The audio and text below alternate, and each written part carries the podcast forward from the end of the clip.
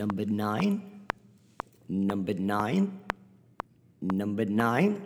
I had to drop the Beatles reference. this is the Eddie Leeway Podcast Show. Welcome, the ninth episode, consistently driven to give you stimulating content. I'm your host, Eddie Sutton, and my partner and assistant, Christine Samaru, ladies and gentlemen. What's going on, everybody? Today, we've got something very good. I think it's going to be a very eye opening interview, and it may have to be spread into two episodes. We'll have to see. But I'm going to be speaking to a friend of mine named Scott Ebanks, who served roughly 25 years in the state of New York for murder he did not commit. Now, some people may know the ass end to this story and never really heard the story properly. This man at 19 was convicted for second degree murder and sentenced 22 years to life. Can you imagine that? You're not even a mature, full grown man, and you're going up to Sing Sing or Attica or even Clinton, and the rest of your life just might be behind bars? Insane. Truly insane. And we're going to get into that, and we're going to have this discussion come up to you momentarily. Uh, you know, I keep asking everybody to help us and support, donate, and and become patrons on Patreon. We finally have a new sponsor with us, which is Saldivar Social. They are the proud sponsor of the Eddie Leeway podcast. You got to check out some of the sickest jewelry creations in the game.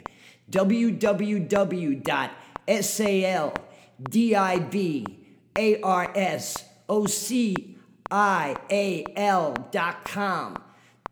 Now, my man Gabe has created pieces for not just uh, an artist like me, the Kingpin ring, but for Billy Gibbons and ZZ Top, Las Pina Vil Nino, Yelawolf, the Moonshine Bandits, Big Smo, as well as the boys from New Jersey's own Concrete Dream. And for being part of checking them out, you can use the code Leeway10 to get 10% off all your sterling jewelry. There's gold too to check out, but I think that excludes the gold. Um, Gabe Saldivar, www.saldivarsocial.com. Yo, you gotta check his shit out, man, because I tell you, it's been a long time since I found the interest of wearing rings. But once Gabe hooked me up, forget about it. That thing is on my hand pretty much every day. And even my beautiful better half, Carol Lee, has one too. So take some time out and check them out. Don't forget, in order to donate to the podcast, it's very simple. Eddie Leeway 156 at gmail.com for PayPal or go to Patreon, patreon.com slash Eddie Sutton. We need your support, folks. Stand by. We'll be back in a minute with Scott Ebanks. Okay, we're back. And I have on the line Mr. Scott Ebanks. Say hello, sir. Hey, how you doing, Eddie? Oh, I'm very, very honored that you've taken the time out today to do this because, you know, as since I've started this podcast, it's very important to get these stories out. You know, this thing of ours, which is what I call hardcore, is to me a very community based thing. You know, we were just talking about how sometimes, you know, things aren't as unified, you know, how so many bands talk about unity. I, I think there's more the need of an emph- emphasis on community more so than, than the cliche of unity.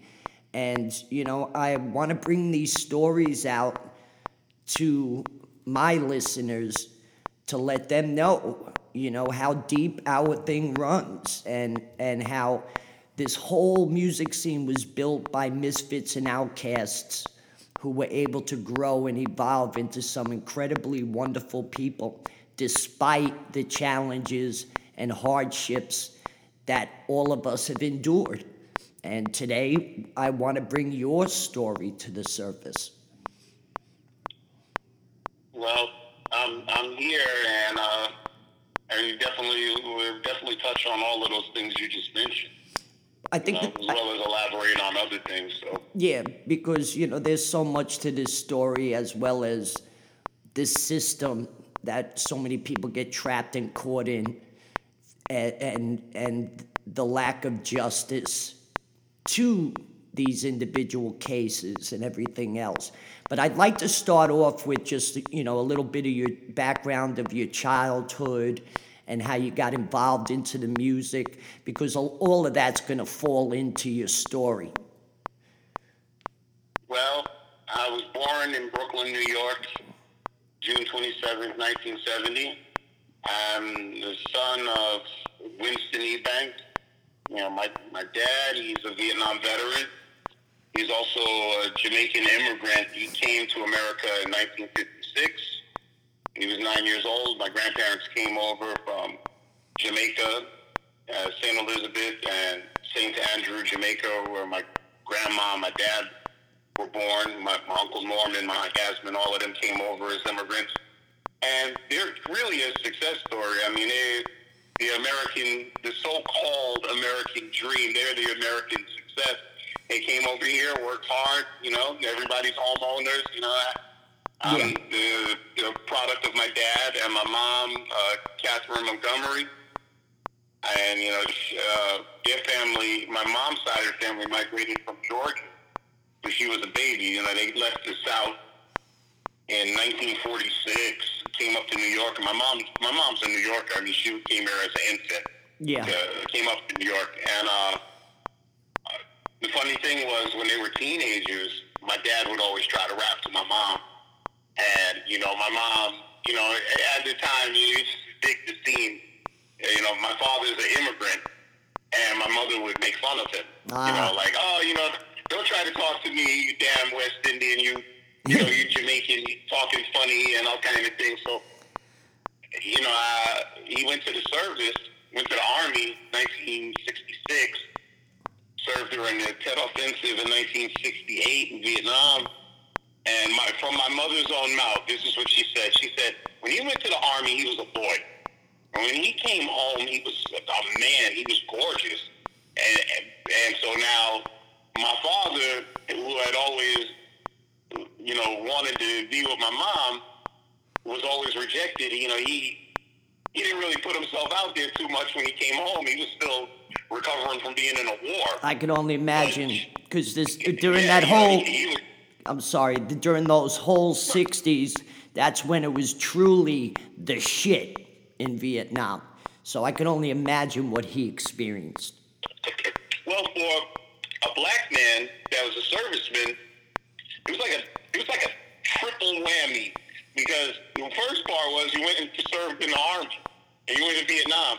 Then you come home and you're in a military base you did basic training in a military base and your advanced training in a military base in the South.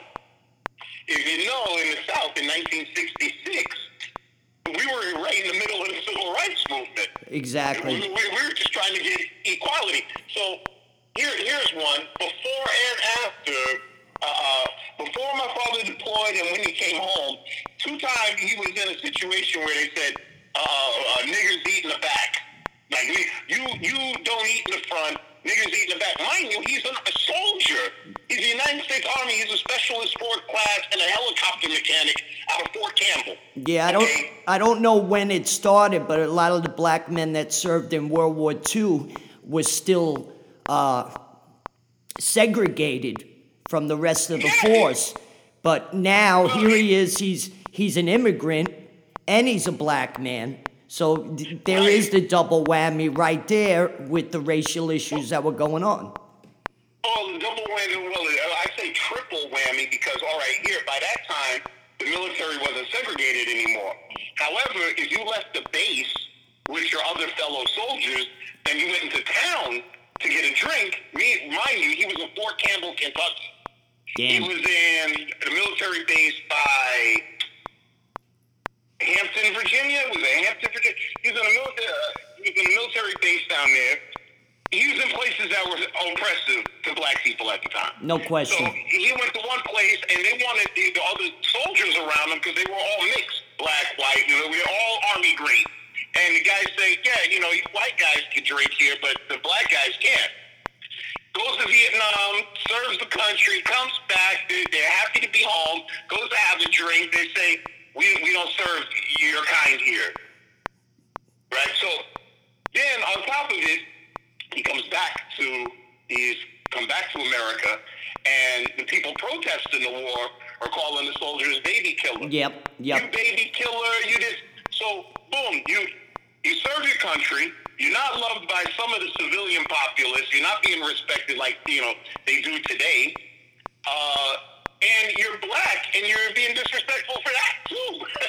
so it's like, and and on top of it, you're you're uh, you're suffering from PTSD from being in the war. So it, it, it was, oh man, can you imagine the type of fortitude a person would have to have to endure that? Oh, to rise above all that. It is. It definitely is.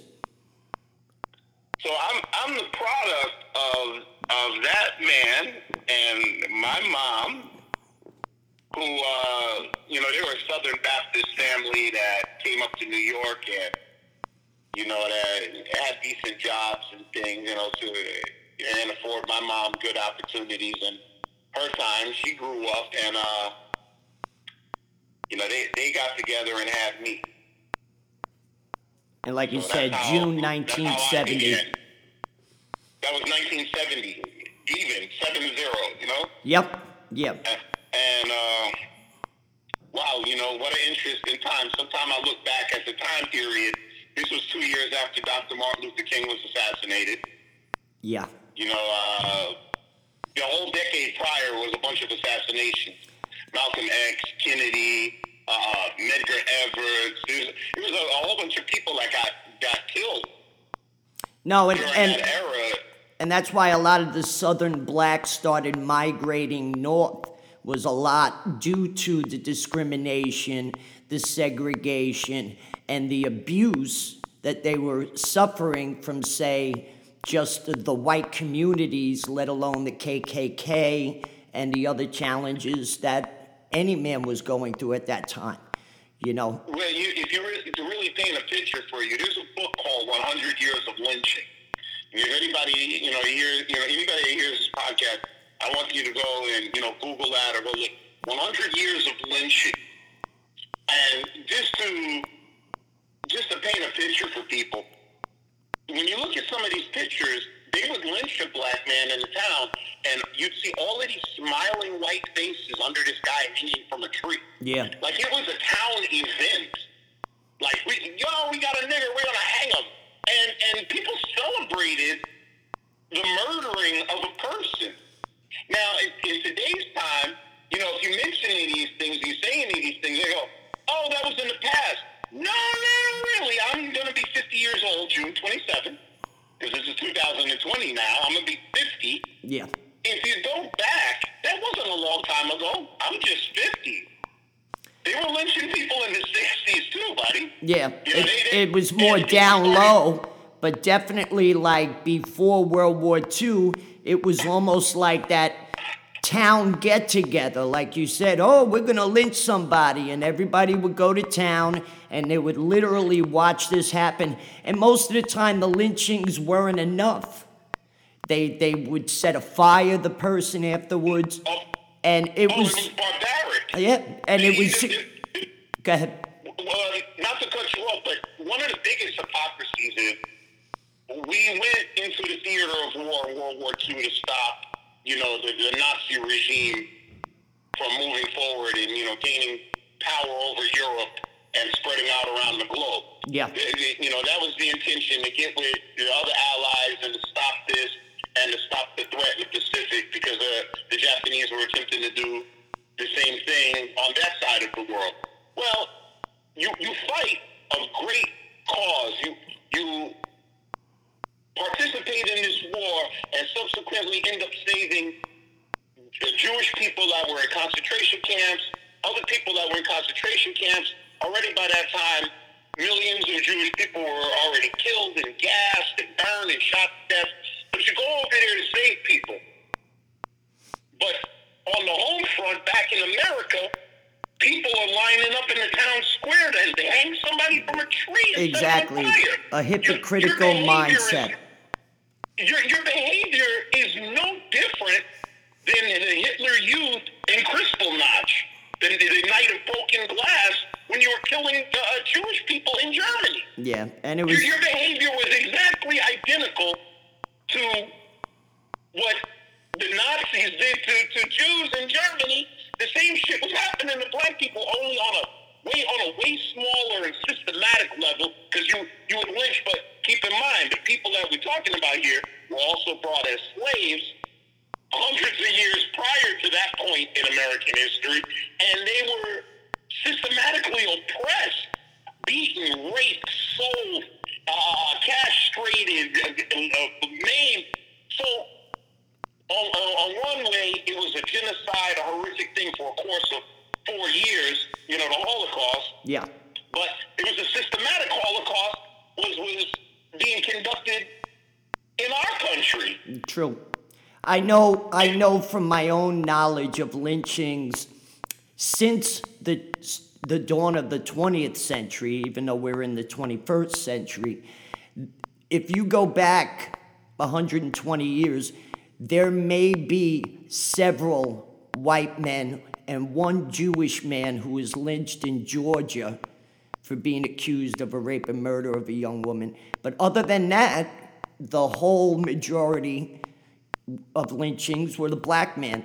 And, and uh, you know, a lot of people don't realize Billie Holiday's song Strange Fruit is Right. a tongue in cheek reference to such an atrocity that was going on. Absolutely, and I love Billie Holiday too, by the way. But uh, Well, I consider when I when I try to tell people what hardcore is, I try to explain the passion and heart that we have for this thing. It's not so much a sound or style; it's the passion. And to me, Billie Holiday was hardcore. You get my feel? no, I, I understand what you mean. Yeah, and she was an innovator. Uh, you know, her time of the music and the sound. But if you think of it that way, well, hell, hardcore. You would have say. Uh, you would say Chuck Berry was hardcore, or Little Richard, you know?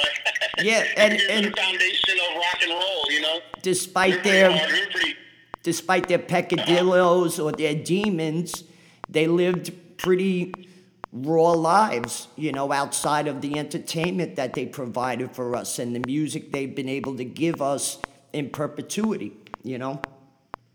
Yeah, you know, uh, uh, you know, a lot of a lot of the foundation people in, uh, you know, American American music and subculture. Like, I guess you, you, you use that format to say hardcore. Man, we, we probably had we had quite a few hardcore. Like, uh, you you probably would say the same thing about uh, Johnny Cash. You Yeah. know, Johnny Cash was pretty hardcore, you know. You Even know, though, like, he was probably just a very You know, you probably say he hardcore too. Yeah, well, I mean, you know, country isn't my thing, but, you know, a lot of his music does stand out and cross over to many other people because they can just feel and hear the truth. Do you know what I'm saying? Yeah, I, I, I give I give you a standing, you know, to, to be an innovator, to you know, express yourself in a particular way, and to share that with the world.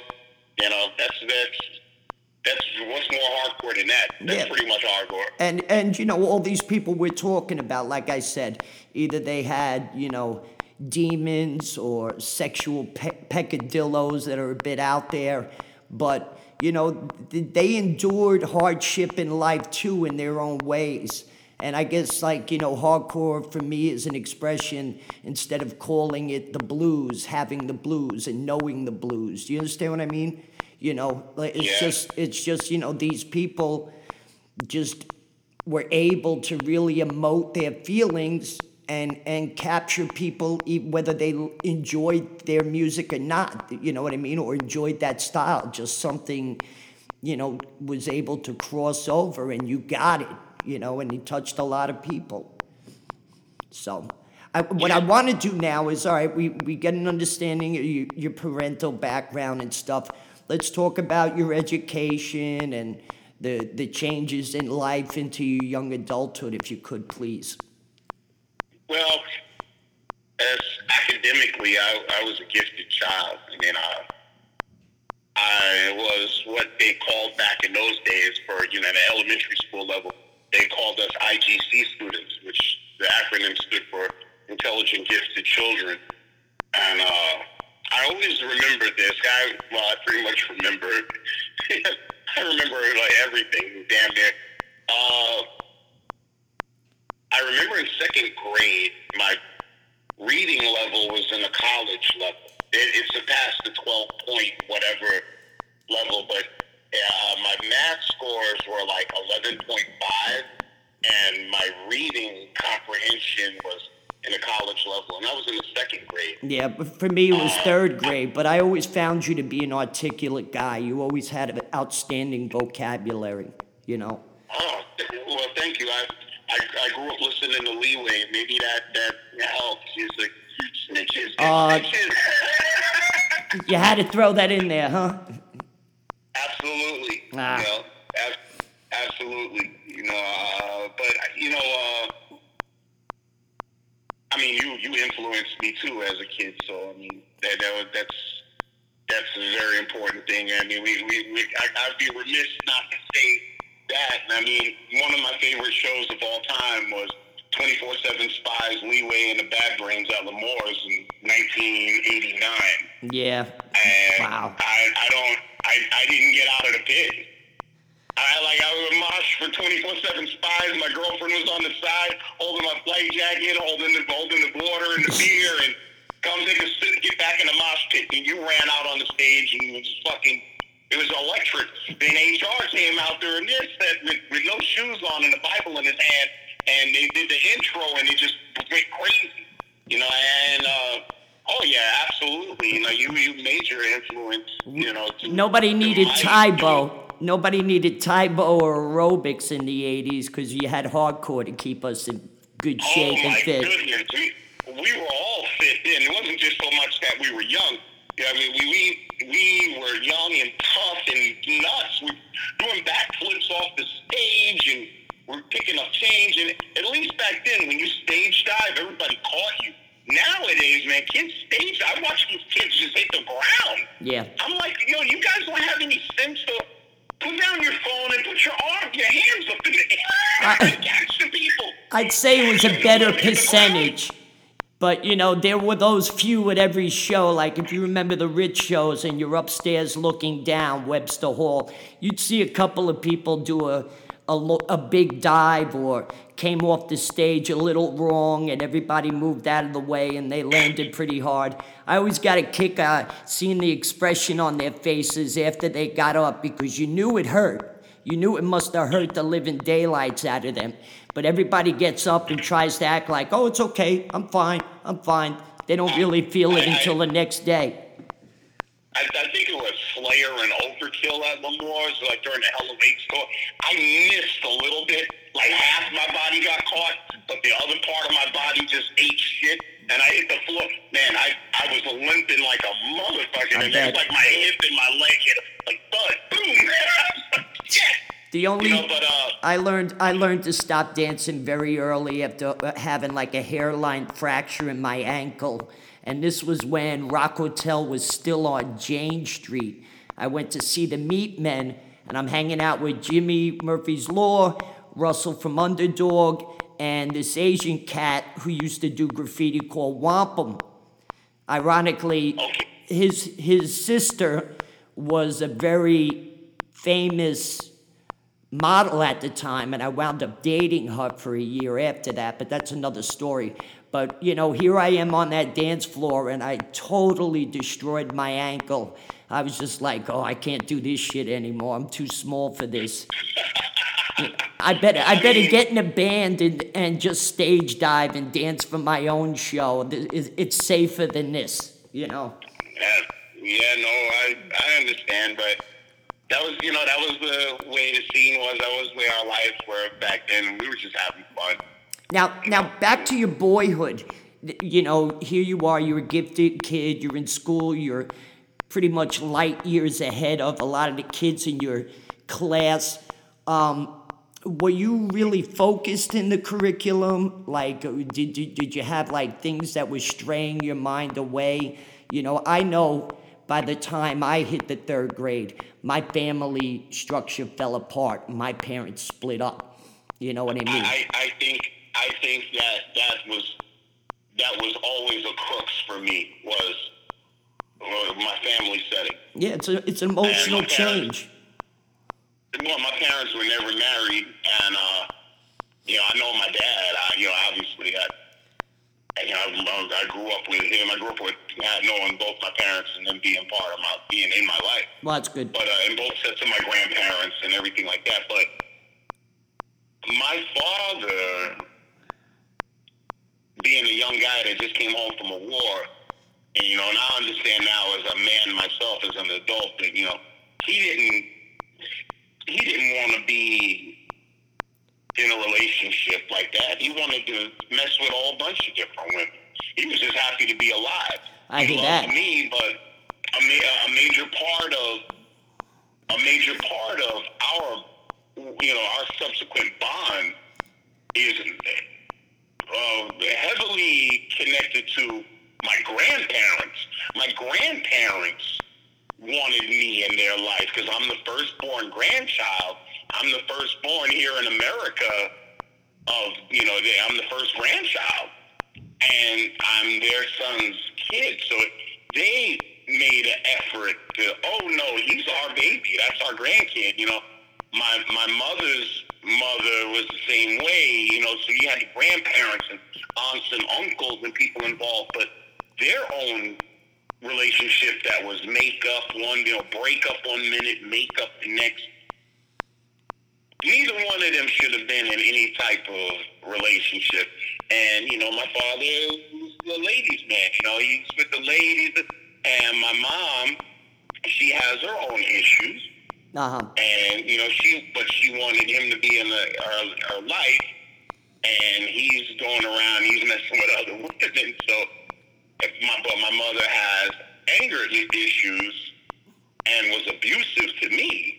And most of that is stemming from her having been abused herself as a kid. Do you, yeah, I you know um, I see the same thing in my family. And like you know, my dad was a bit of a ladies' man. My dad was considered a cowboy around 1970 and the early 70s. I've not really discussed him only till recently, but he was in the life, B.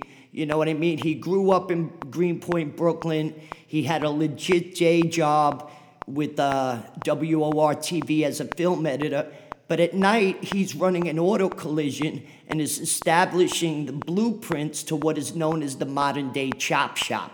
You know what I mean? So, and, and my dad did wilder shit. You know, he was out there robbing drug dealers and, and doing a lot of crazy stuff. And yeah, you know, his mind fell off and got lost. And my mom was very embittered at the change and that betrayal.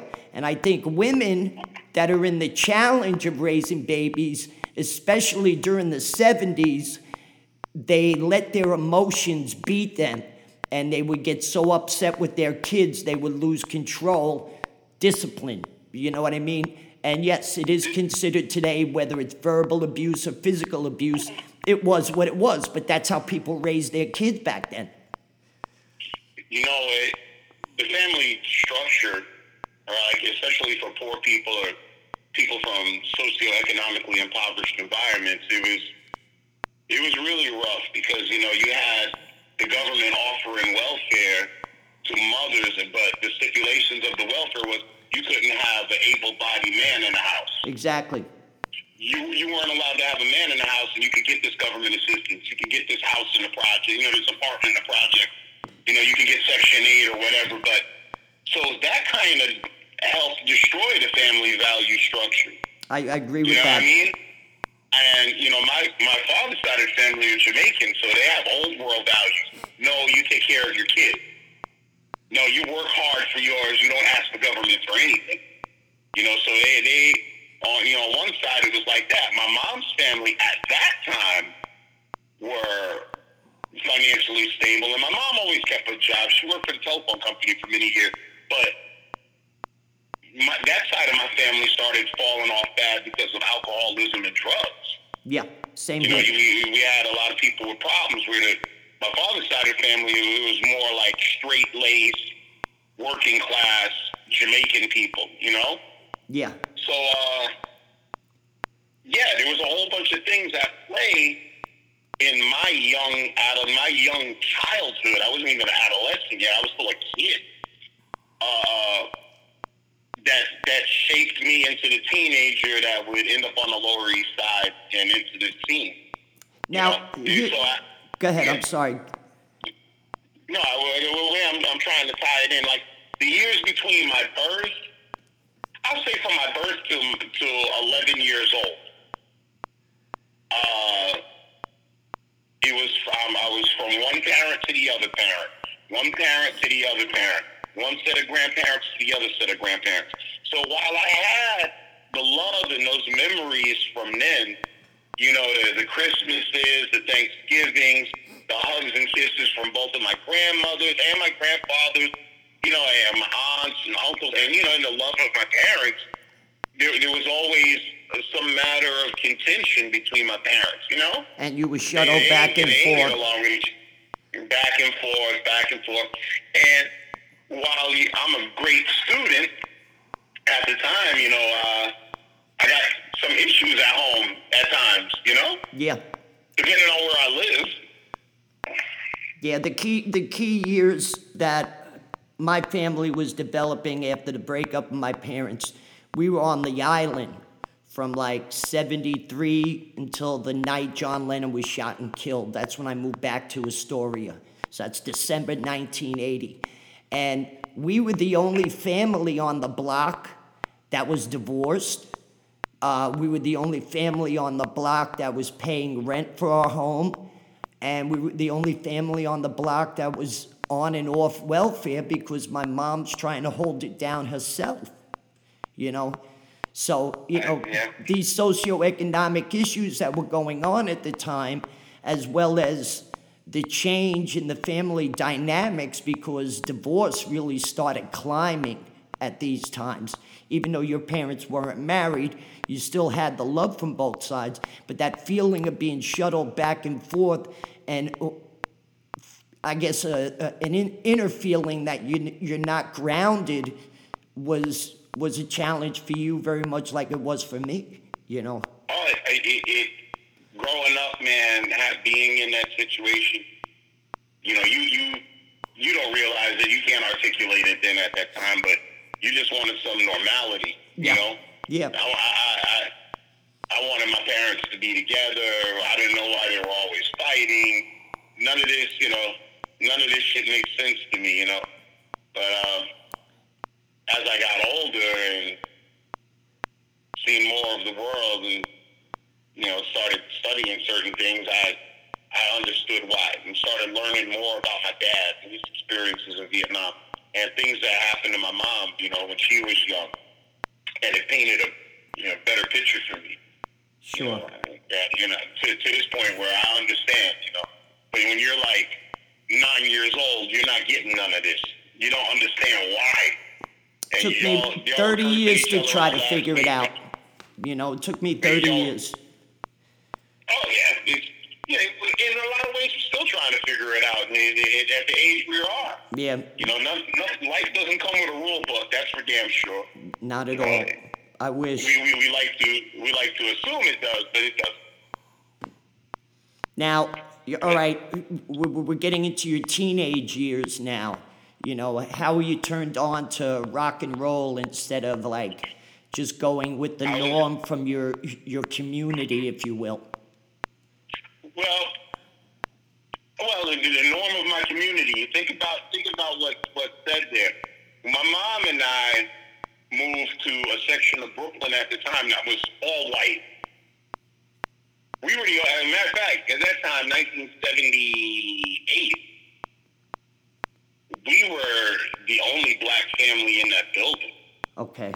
This was uh, was Flatbush area of Brooklyn, but going more towards going more towards Kings Plaza or by, by Brooklyn College. I lived like five blocks, five long blocks from Brooklyn College area, the junction.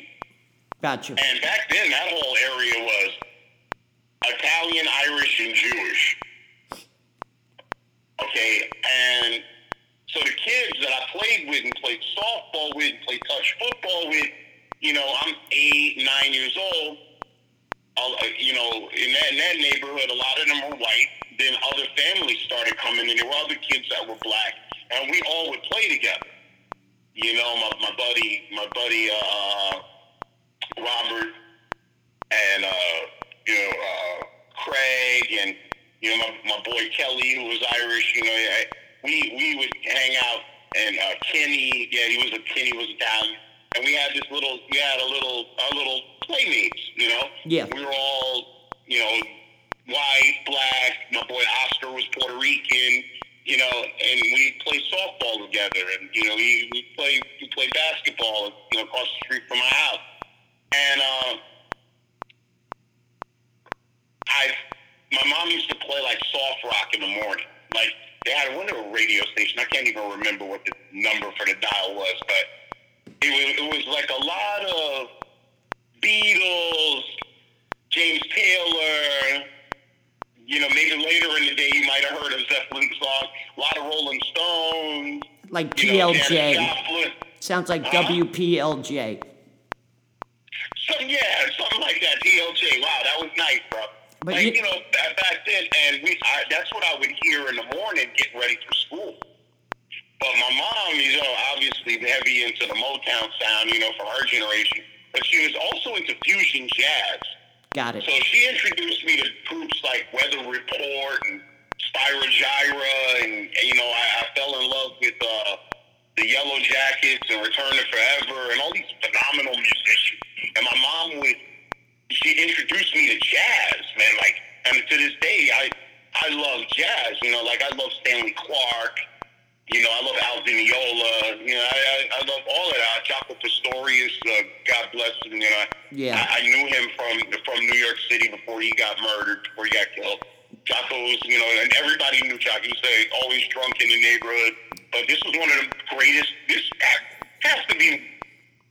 I don't think Not even really much of an argument. He's probably the greatest musician that I personally have met.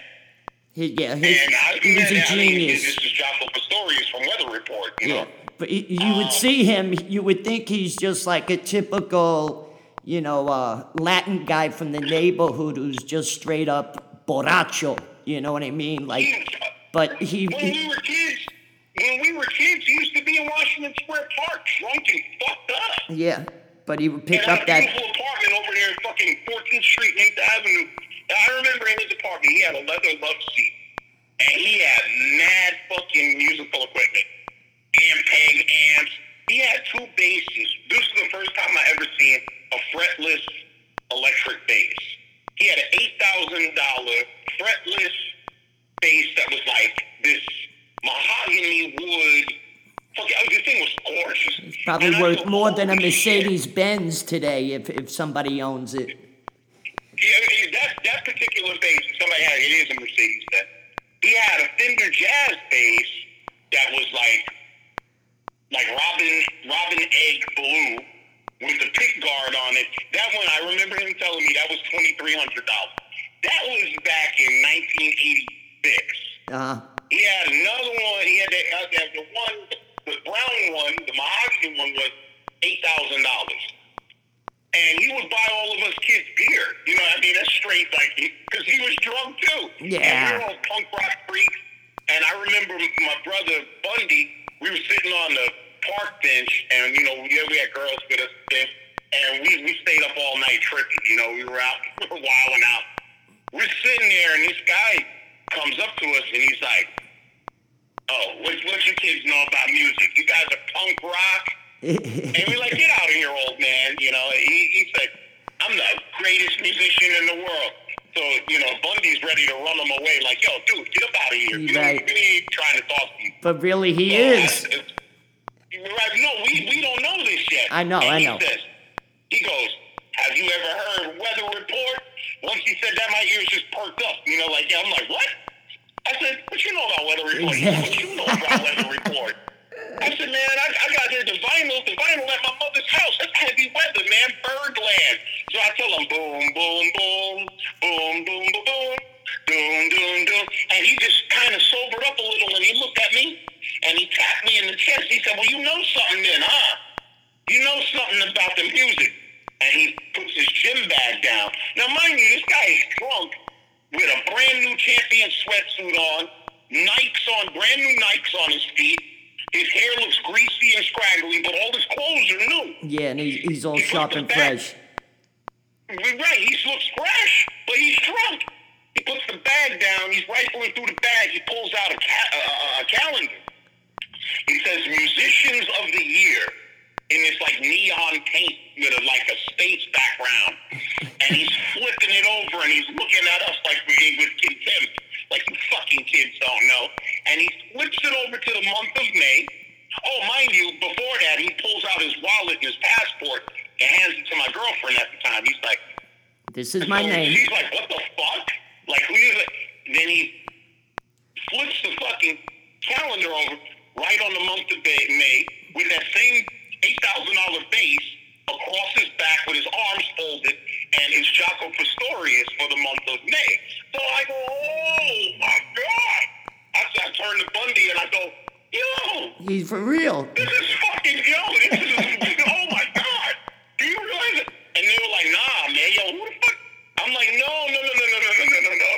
Don't And understand. I, and I hugged him, and ever since then we were friends until he got killed outside of that nightclub.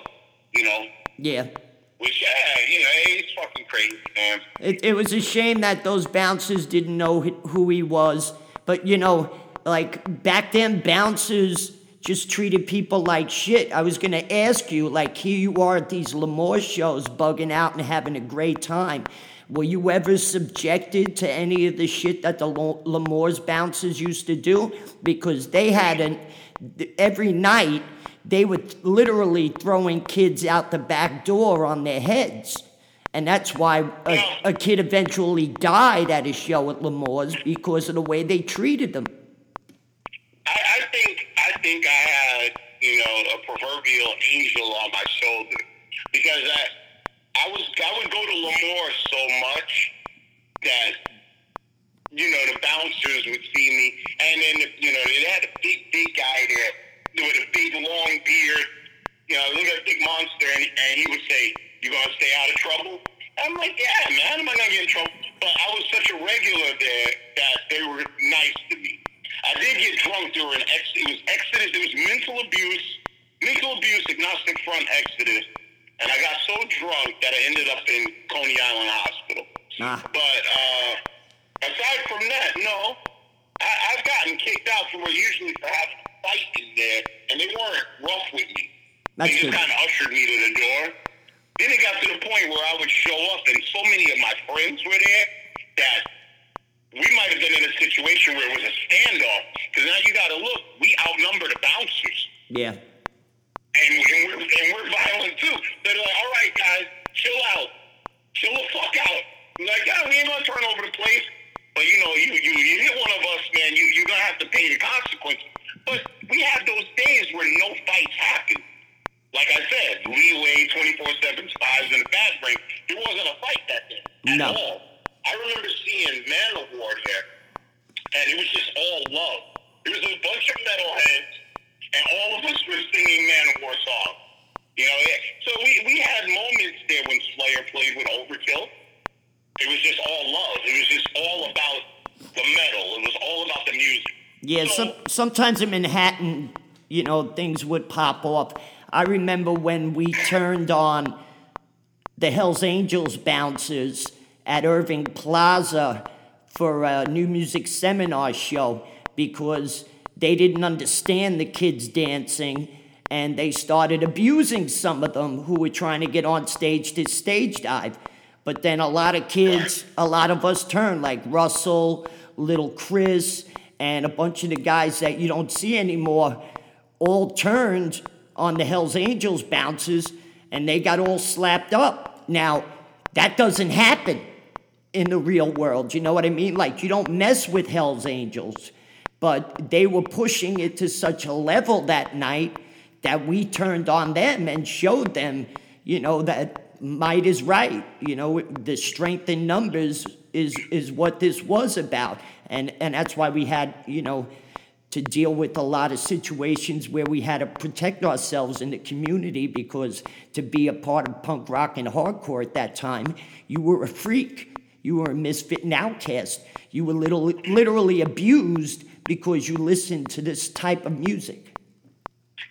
Oh man, it, it was like that, and you're a city kid on top of it. I mean, we, you know, for like somebody who's black or you know, uh, you know, like a Latin American or Latino, it, it would be like, uh, we we were ostracized in our own community, like back in the hood.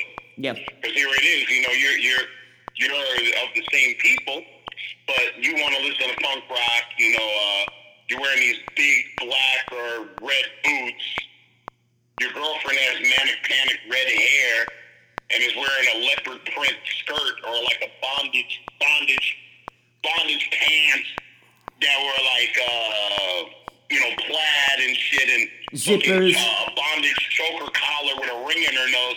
We we we weren't socially acceptable by anybody. No, and, and there's millions of kids that dress that way today, and it's no big deal. Right. But back then, because you weren't part of your social norm, it scared the other kids, I think, and that's why they wanted to abuse us because they they were kind of shocked or even afraid that we were individual thinkers and we were willing to be who we wanted to be and not give a fuck about what is the norm in our community or neighborhoods. Do you know what I'm saying?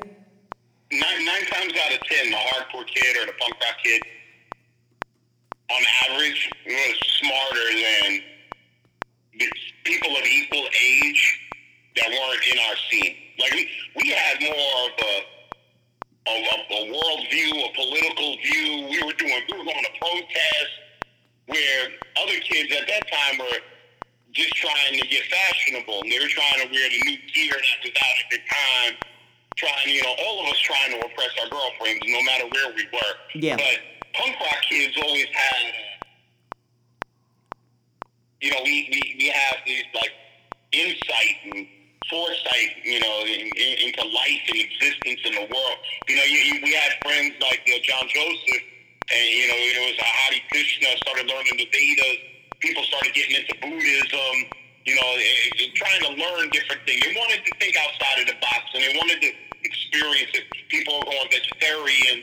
Veganism wasn't big yet, but they, you know, they, they were even like, tattoos mm, weren't big yet. They weren't um, tattoos weren't even big yet. I mean, technically, tattoos, it was. In fact, tattoos. This was a funny thing. The only people that had tattoos were either military people, and they didn't have a bunch of them. They just had like their probably what branch of service they were in or their unit on their shoulder. Yeah. And uh, bikers, gang members, and, and punk rock kids. Yeah, because it was illegal. who had tattoos. It was illegal in the five boroughs until about 91, 92. My dad looked like a biker. On the street, he was known as Eddie the Beard and had long hair and a beard, and he was fully sleeved by 1973. It was unheard of. And, and so here we are talking about 86, 87, and still we're five years away from tattooing being legalized in the five boroughs in New York. You know, so Yeah. it you know these things were were pretty shocking to to the average norm. And like I like you said, we were free thinkers. We were striving to be individuals. In many ways, you know, the social norms of all these communities made us feel like freaks and outcasts So we went and searched for our own world and found it, you know, by grace. Yeah, we, we, we created it. Yeah. Yeah, we, we definitely creating it on the fly, you know. Now, now I do want to get in on this on on what happened to you in '89 and and having to go through your case and trial into 1990. Do you think you were an angry man, or do you think you were like you an angry kid, just growing up the way most kids are growing up, or? I, I wasn't initially angry. Not initially, I was a sweet kid. I was actually a nerdy, nerdy, skinny kid, you know. Yeah. And I went through my little growth spurt at 12 and got, you know, got a little big. I went away to summer camp. I went away to summer camp. This was 1980. I was 10. And I came back home like a little bigger than next year. I did it again. And uh, 1982, April of 82, Dad got custody of me. Uh huh. So, you know, summer camp was done, but I was going through my little growth spurts, you know, like I went from being clumsy and unathletic to like catching every ball, running people over with the football. You know, yeah, you just went through those changes. And at that time, I just wanted to, I wanted to please my parents. You know, I, you know, I didn't, I didn't want no beef. You know, I, I'm getting beat up by my mom on a regular basis, which wasn't cool. You know, but uh, I, I was a good kid on the Lower East Side, living in a squat. You, you, you had to have somewhat of an edge to you. Oh, survival It- skills. it was- it- yeah, man, because uh, people are people are predatory, and people are predatory, and they'll take what little you got. Especially So down there. You can't hold it down. You can't fight. You're you're fucked. You know. So I, I, I and I was taught by older skins, older skinheads, man. That hey, man, you got to be preemptive with this thing. If, if you think somebody's gonna fuck you up, fuck them up first. Yeah, you got to be You quick. shit like. You know, how I was taught. I was always know, the little uh, guy, and most of the time, if I didn't, if I didn't make the first move and hit somebody with something, I was gonna get my ass kicked. So that that was my reaction. A, a lot of other guys were bigger than me, so you know they could have handled themselves a different way. But that was my mo, you know, to try to stay out of trouble. But if shit was gonna drop, you know, I, I, I would just grab what I could and use it to get out of the situation and put an end to it, you know. But uh, here you are, this, you know, 1989. You know, I'm five years older than you. So between 80 and 90, I was going through my own transition and got caught up with drugs. So I started falling out of like the everyday lifestyle of our scene. And my criminal life, you know, to survive doing what I was doing, I tried to separate from the music. I didn't want people to know I was doing whatever I was doing to make money or survive.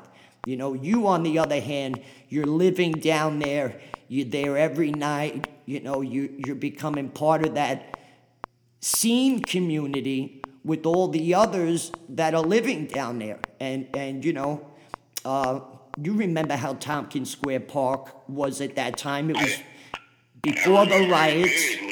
Yeah, I mean, you, you color that for everyone because this is before the riots. This is before they cleared all the, the, the people who were living in the park in tents and shanties. You know, give people an idea of what we were witnessing at that time. You know something? I, I explained this to somebody one time, and you know, some young guys, and they were pretty. They were like, "Wow!" And we were in the park. This was recently, maybe about a year ago, and I said, right over here, where the mouth of the park is, it goes right into St. Mark's, like it faces St. Mark. Yeah, big open, welcoming entrance. Right.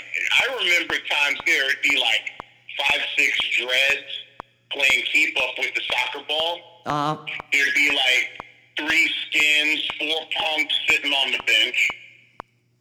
And we would all smoke weed together. Like the rosters had the weed, we could. And here, the, the, the link between them and the punks a lot of time were me because I'm Jamaican. True. So I, I would speak broken English to them, you know, and the, the Rasta would say, oh, star, what y'all do with the blood clot, with the blood clot punk rock people, man, with the white people, man. Who not for come out of that? And I said, no, man, I'm a brethren, man, you know, my, my family. And they said, no, star, we your family. You know, and they, they would, you know, the, you know, Dredge, you know, messing with me. But it would end in like, it'd be a, a, dread, a dread, a skin, a punk, another and we passed in the blunt. And one of our other friends, you know, two of my other friends are straight edge, so they're not smoking shit. And they're, standing there next you know, you got a couple of them playing keep up with the dread. So it was, it, it, it was, it was a unique thing. Like you have, and you got, you know, a large uh, Puerto Rican community there at the time. So you had neighborhood kids that were Puerto Rican, b-boy style, you know. Then some of the homies would come through. They, they, they listen to hip hop. But this is this is rap back then. You Yeah. know, like I only listened to rap. When it turned into hip hop, you know, I, I, I, I kind of fell out of the interest in it because it just seemed like they wanted to glorify uh, crime and, and getting money and, and all of that stuff and the materialistic things of it wasn't really, uh, you know, what's the word I'm looking for? It wasn't really drawing my interest the way rap did up until about 89, 90. You know? You know, uh, that, around that time, we talking 86, 87.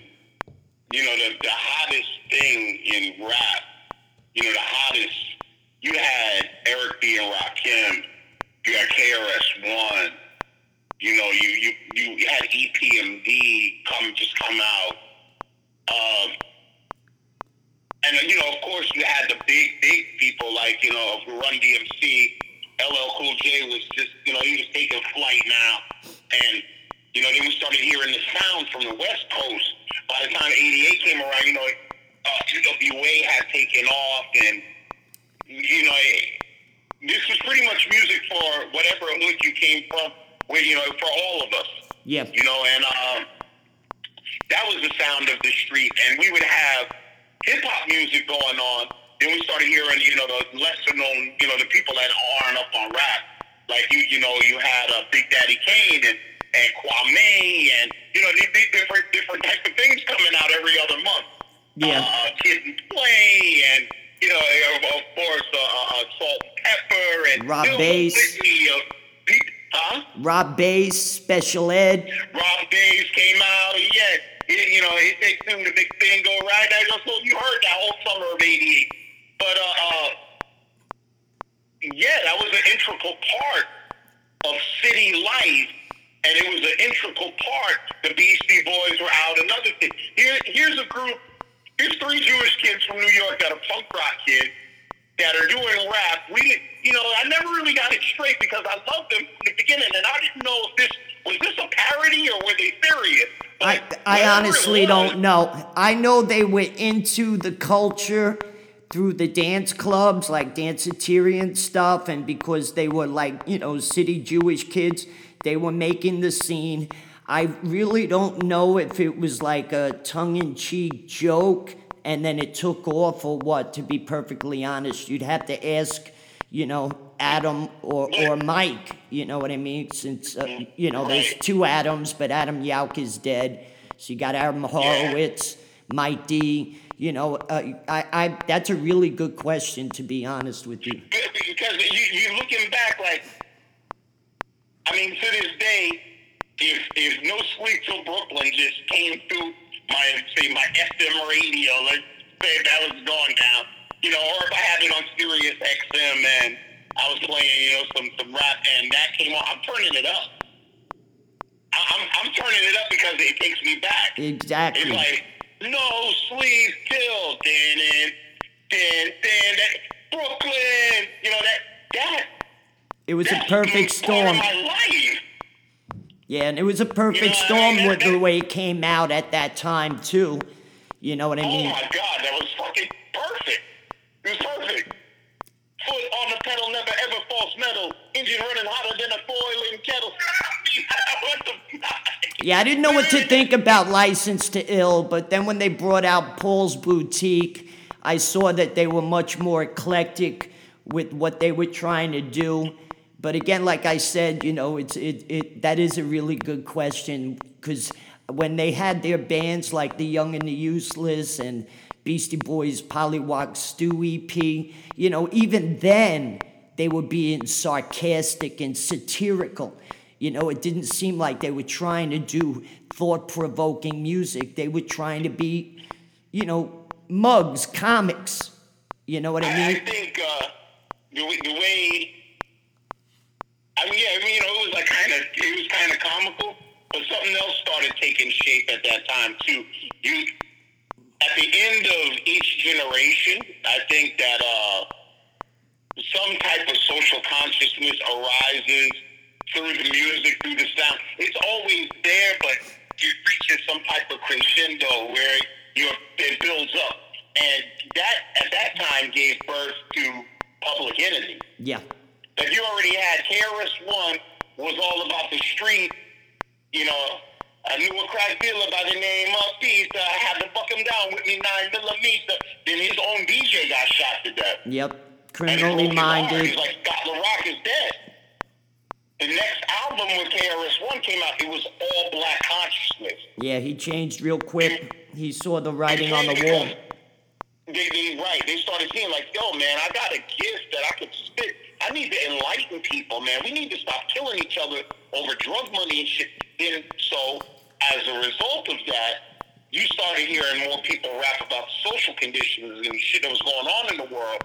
And this this monster uh, entity was born. Like Public Enemy comes out, and it's like the whole repertoire of music is anti-system and unify the people.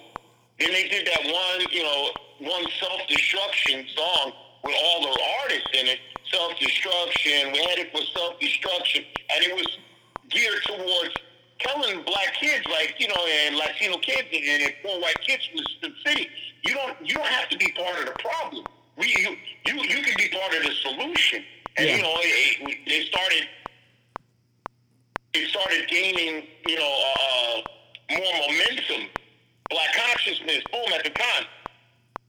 Then it was offset, you know, and the same thing was happening in California. I'd be remiss to say that uh, while everybody thinks of NWA as being, you know, like gangster rap, thugged out, this, if you listen to the songs, a lot of it was speaking about the social conditions that people were going through in LA. And, and we're talking And about the police coming straight from the underground. You know, it, it, it, it was a more conscious music too. It just formatted in a different way. and we're talking about how exciting you know our lives were for being a part of this music and and being part of like this east village lower east side community but this was towards the end of the crack epidemic and and most people don't realize what a pandemic that was for urban people you know throughout the 80s and and we're, we're talking go ahead no, all of those things now are like social experiments. I think the, the, the one from the Vietnam era, from my, my dad's era coming home, you had the heroin. yeah You had the big heroin, P-Funk, China White coming over, you know, shit getting shipped over here and flooding all of these ghetto communities and poor white, white communities with heroin.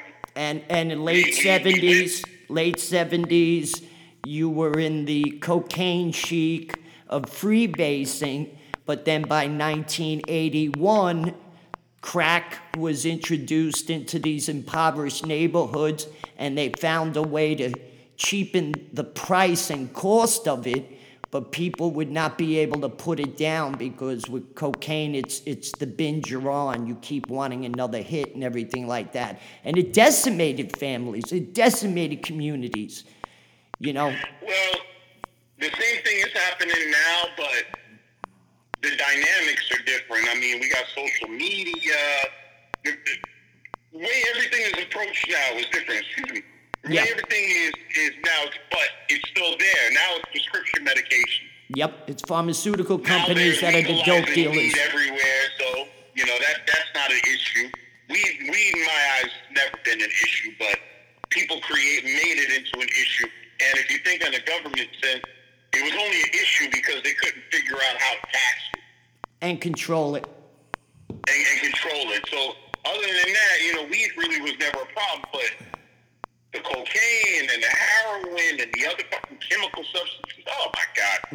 alcohol was the same thing. And, you know, alcohol, alcohol through all of this shit has been the worst. of And course. that's the legal thing. Yeah, that and tobacco because it's taxed, it's okay. But I always found as much as I also use weed medicinally, you know, for a kid, alcohol and weed are gateway drugs because when we were growing up, there was supposedly taboo. You're not old enough to do it. So any kid with a rebellious mind is going to go experiment. And then after you've done that and it's not as exciting to you, or you find this need to do more, you delve into a darker, foul path, you know? And, and uh, you know, you were talking about again with, with Tompkins Square Park how all of these different cultures were able to blend and have a common ground and understanding. But also, that park was changing at that time too because it did turn into a shanty town, you know. Yeah. And and I think the shanty town was really prevalent at the time where your life changed. And and and I, if you can, let's let let's start going there a little bit if we can. Well, I think, man. Uh, I think I, I think. Well, I mean, my life changed before before even the incident that night. My life was kind of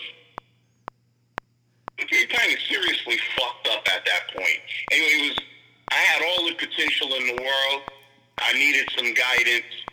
You know, you, I was all caught up in my teenage arrogance and ego, but I was not a bad kid. Like I would listen, and I was a smart kid. But when you feel a, a sense of rejection from certain key members of your family, and you, you get to the point where you say, you know what, fuck this. You know, I'm not gonna I'm not gonna even try to connect with with loved ones. I'm gonna do my own thing Yeah. because I keep putting my heart out here, man, to connect with you know connect with people only to get rejected from people that I've known and loved my whole life. So I'm just gonna do my own thing. I, I was running around with a girl that both of us were way too young and way too naive and way too ignorant to be in any type of relationship with each other. She developed a drug problem. I'm fucking violent and abusive.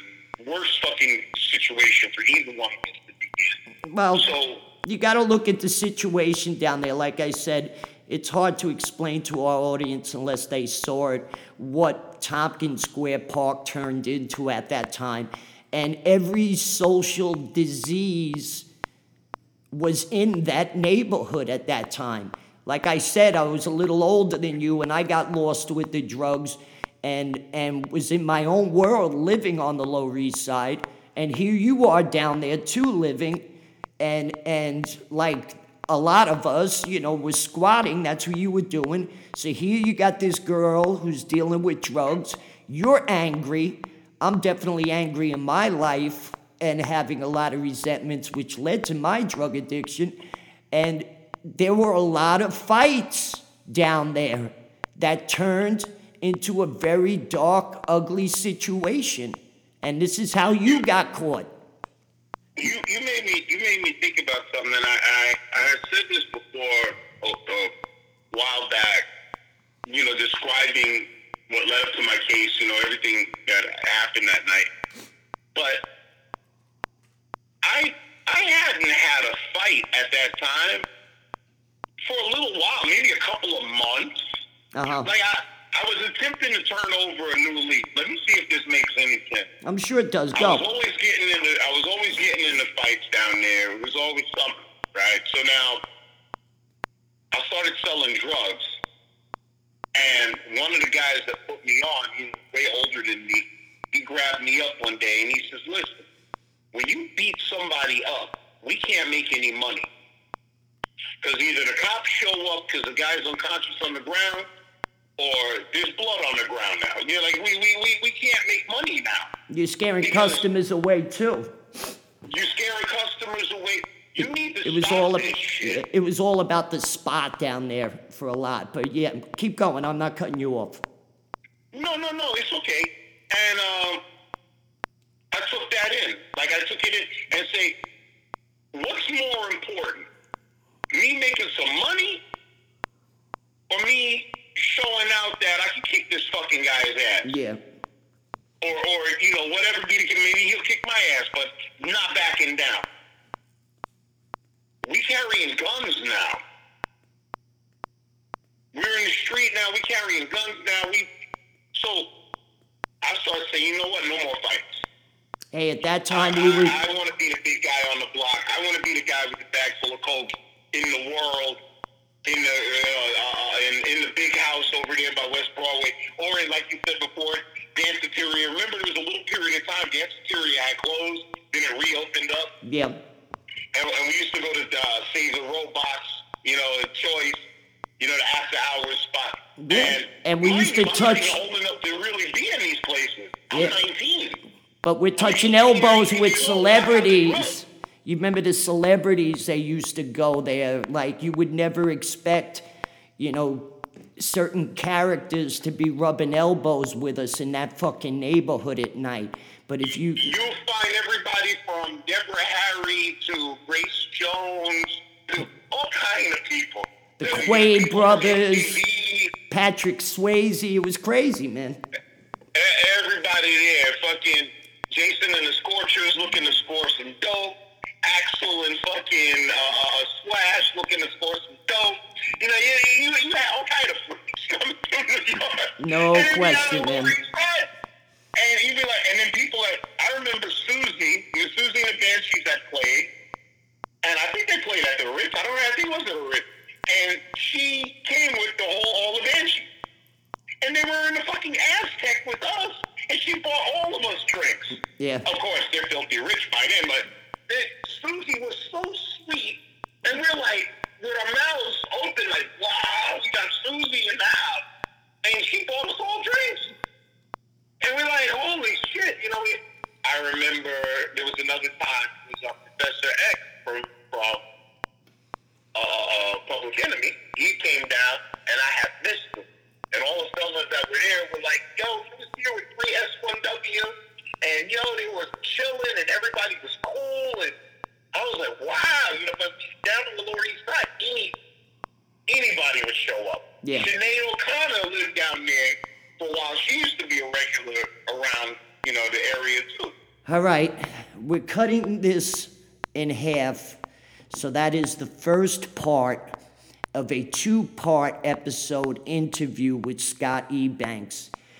We cover a lot of different things, and we haven't really even scratched the surface with his story because, you know, when Scott and I talk, we wind up delving into a lot of different things that, that just fascinate us. And he's one of the only guys I know that in second and third grade had a college reading level like me. So, you know, a lot of times, not just being, you know, punk rock kids and from this hardcore thing, you know, we, we get into some deep conversations and it's very easy to get lost. But uh, this is part one. Stay tuned next week for part two. Thank you. Good night.